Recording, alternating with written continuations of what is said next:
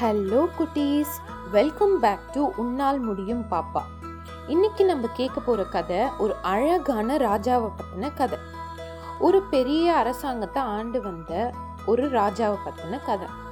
ஒரு ஊர்ல ஒரு ராஜா இருந்தாராம். அந்த ராஜாவுக்கு ரொம்ப அழகா இருந்ததுனால ரொம்ப பெருமையாக இருந்துதான் அவரை அவரே பார்த்துக்கிறதுக்கு. எப்பயுமே மணி கணக்காக கண்ணாடி முன்னாடி நின்று அவர் அழகை ரசிச்சுக்கிட்டே இருப்பாராம். அவர் டெய்லி போடுற ட்ரெஸ்ஸை பார்த்து ரசிப்பாராம். ஹேர் ஸ்டைலை பார்த்து ரசிப்பாராம். அவர் போடுற நகைங்க எல்லாத்தையுமே பார்த்து ரசிச்சுக்கிட்டே இருப்பாராம். அவருக்கு அவரை தவிர வேற எந்த ராஜாவுமே அழகா இல்லை அப்படின்ற நினப்பும் இருந்துதான்.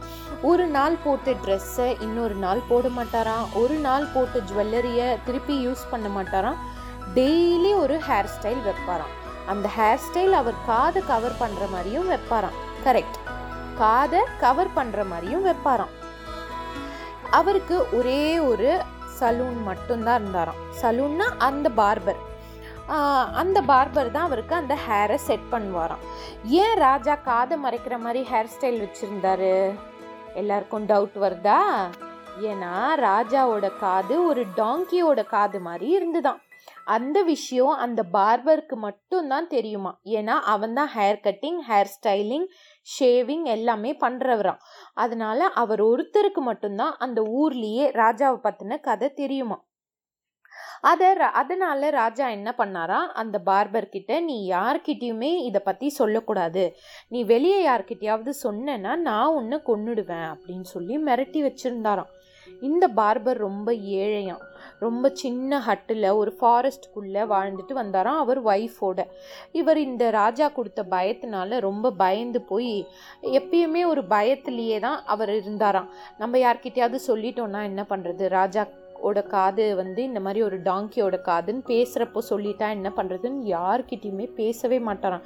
ஏன்? அவர் ஒய்ஃப் கிட்டேயே பேச மாட்டாராம். சாப்பிட்றது தூங்குறது ராஜாக்கு போய் ஹேர் ஸ்டைல் பண்ணுறது ஷேவ் பண்ணுறது கட்டிங் பண்ணுறது இதுதான் அவரோட வேலையாகவே வச்சுருந்தாராம். இதை பற்றி யார்கிட்டேயுமே பேசாமல் ரொம்ப சோகமாகவே எப்பயுமே இருந்தாராம்.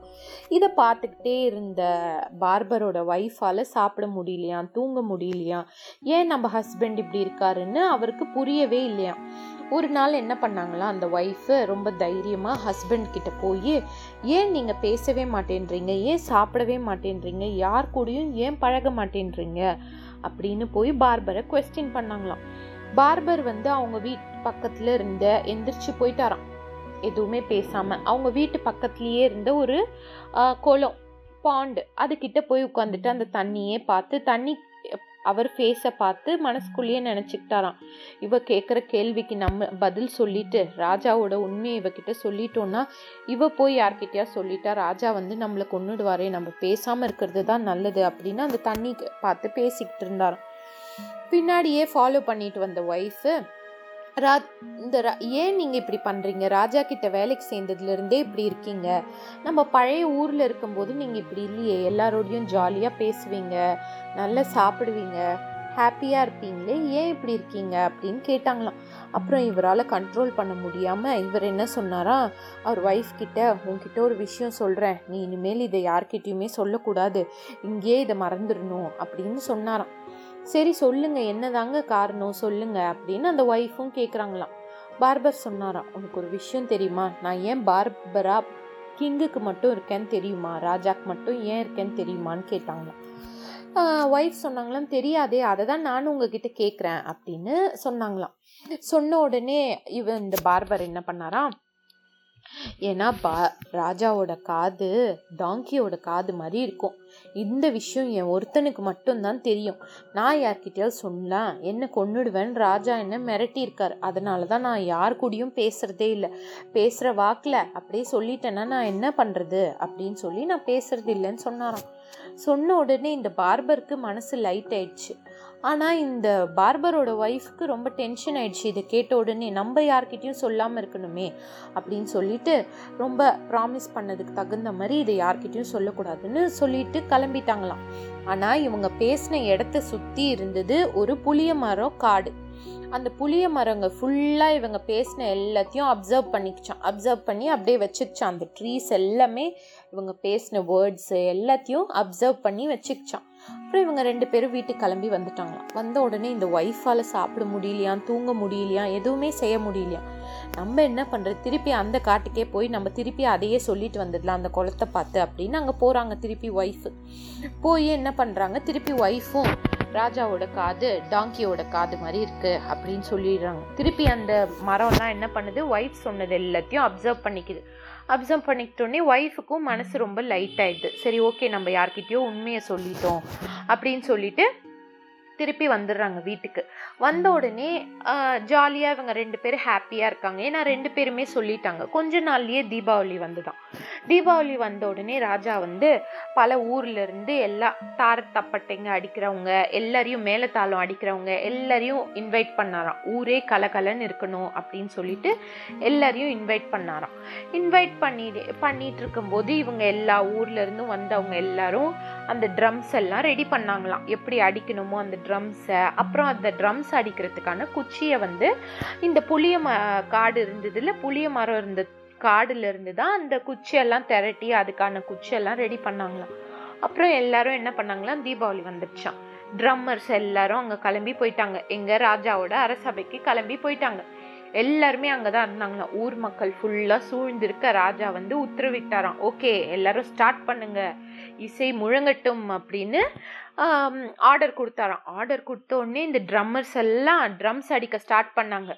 டம் டம்னு சத்தம் வரும். ஆனால் ட்ரம்ஸ்ல இருந்து டம் டம்னு சத்தம் வரல. என்ன வந்தது தெரியுமா? ராஜா காது கழுத காது ராஜா காது கழுத காது ராஜா காது கழுத காதுன்னு சத்தம் வருதான் ராஜாக்கு ஒரே டென்ஷன் ஆயிடுச்சான் ஐயோ ஒரு மாதிரி அசிங்கமாயிடுச்சான் என்ன பண்ணுறது நம்ம?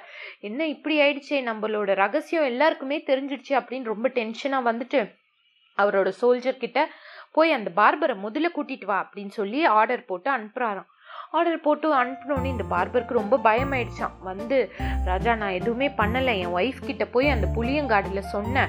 அவ்வளோதான் நான் செஞ்ச தப்பு. வேற எதுவுமே நான் செய்யலை அப்படின்னு சொல்கிறாராம் உடனே இந்த ராஜா என்ன பண்றாராம்? ஓ இந்த புளியங்காடியில் தான் இந்த ட்ரம்மர்ஸ் ரெடி பண்ணாங்க. யாரோ அப்போ இதை கேட்டிருக்காங்க அப்படின்னு அந்த ட்ரம்மர்ஸை கூப்பிட்டாங்களாம். ட்ரம்மர்ஸை கூப்பிட்டு கேட்டால் ட்ரம்மர் சொன்னாங்களாம் எங்களுக்கு யாருக்கும் தெரியாது. அந்த காடுலேருந்து குச்சை மட்டும்தான் நாங்கள் எடுத்தோம். வேற எதுவும் எடுக்கலை அப்படின்னு. அப்போது ராஜாக்கு ஒரு விஷயம் புரிஞ்சுதான். உண்மையை மறைக்க மறைக்க டென்ஷனும் தவறு செய்கிறதும் ஜாஸ்தி ஆகுமே தவிர எதுவுமே ஒரு முடிவுக்கு வராது. ராஜாக்கு காது தான் முக்கியம். அது எந்த காதா இருந்தா என்ன? கழுதையோட காதா இருந்தா என்ன? யானையோட காதா இருந்தா என்ன? காது மனுஷங்களோட பிரச்சனையை கேட்கறதுக்கு மட்டும்தான் வேணும். ஆனால் அது அவருக்கு யூஸ் பண்ணலை. அதுதான் பிரச்சனை அப்படின்னு ராஜாக்கு புரிஞ்சுதான். அதே மாதிரி ராஜாக்கு இன்னொரு விஷயம் என்ன புரிஞ்சுதான்? உண்மையை பேசுகிறவங்கள பனிஷ் பண்ணுறதும் தப்பு. உண்மையை பேசுகிறதுக்கு ட்ரை பண்ணுறவங்கள பனிஷ் பண்ணுறதும் தப்பு. உண்மையை மறைக்கிறவங்கள பனிஷ் பண்ணுறது தான் கரெக்டு நம்மளுக்கு கிடைச்ச பனிஷ்மெண்ட் இந்த எம்பாரஸ்மெண்ட் எல்லார் எதிரிலையும் நம்ம அசிங்கப்பட்டுட்டோம் அப்படின்ற ஒரு பனிஷ்மெண்ட் நம்மளுக்கு கிடச்சிருச்சு. இனிமேல் அந்த தவறை நம்ம செய்யக்கூடாது. அப்படின்னு ராஜா என்ன பண்ணாரா? அந்த எல்லா குச்சியும் எடுத்துகிட்டு போய் அவரோட சேம்பருக்குள்ளே வச்சுக்கிட்டாராம் சேம்பர்னா அவரோட ரூம் ஒரு ரூம் மாதிரி. அங்கே வச்சுட்டு டெய்லி அதை பார்ப்பாராம். அவர் செஞ்ச தவிர இன்னொரு வாட்டி திருப்பி செய்யக்கூடாதுன்னு. அன்னிலிருந்து ராஜா வந்து மக்களுக்காக ரொம்ப நல்லது செய்ய ஆரம்பித்தாராம் அவர் லுக்ஸ் மேலேயோ அவரோட ஹேர் ஸ்டைல் மேலேயோ இல்லை அவர் ட்ரெஸ் மேலேயோ கான்சென்ட்ரேட் பண்ணாமல் அவர் ஊர் அவர் கிங்டம் அவர் பீப்புள் அவரோட பிரச்சனைங்க அந்த மக்களோட பிரச்சனைங்க அதில் மட்டும் நாட்டத்தை செலுத்தி ரொம்ப சூப்பரான ராஜாவாக இருந்தாராம். ஓகே நீங்கள் எல்லாரும் இந்த கதையை என்ஜாய் பண்ணியிருப்பீங்கன்னு நம்புறேன். திருப்பி ஒரு சூப்பரான ஹாப்பியான கதையோடு உங்களை மீட் பண்ணுறேன் அது வரைக்கும் பபாய்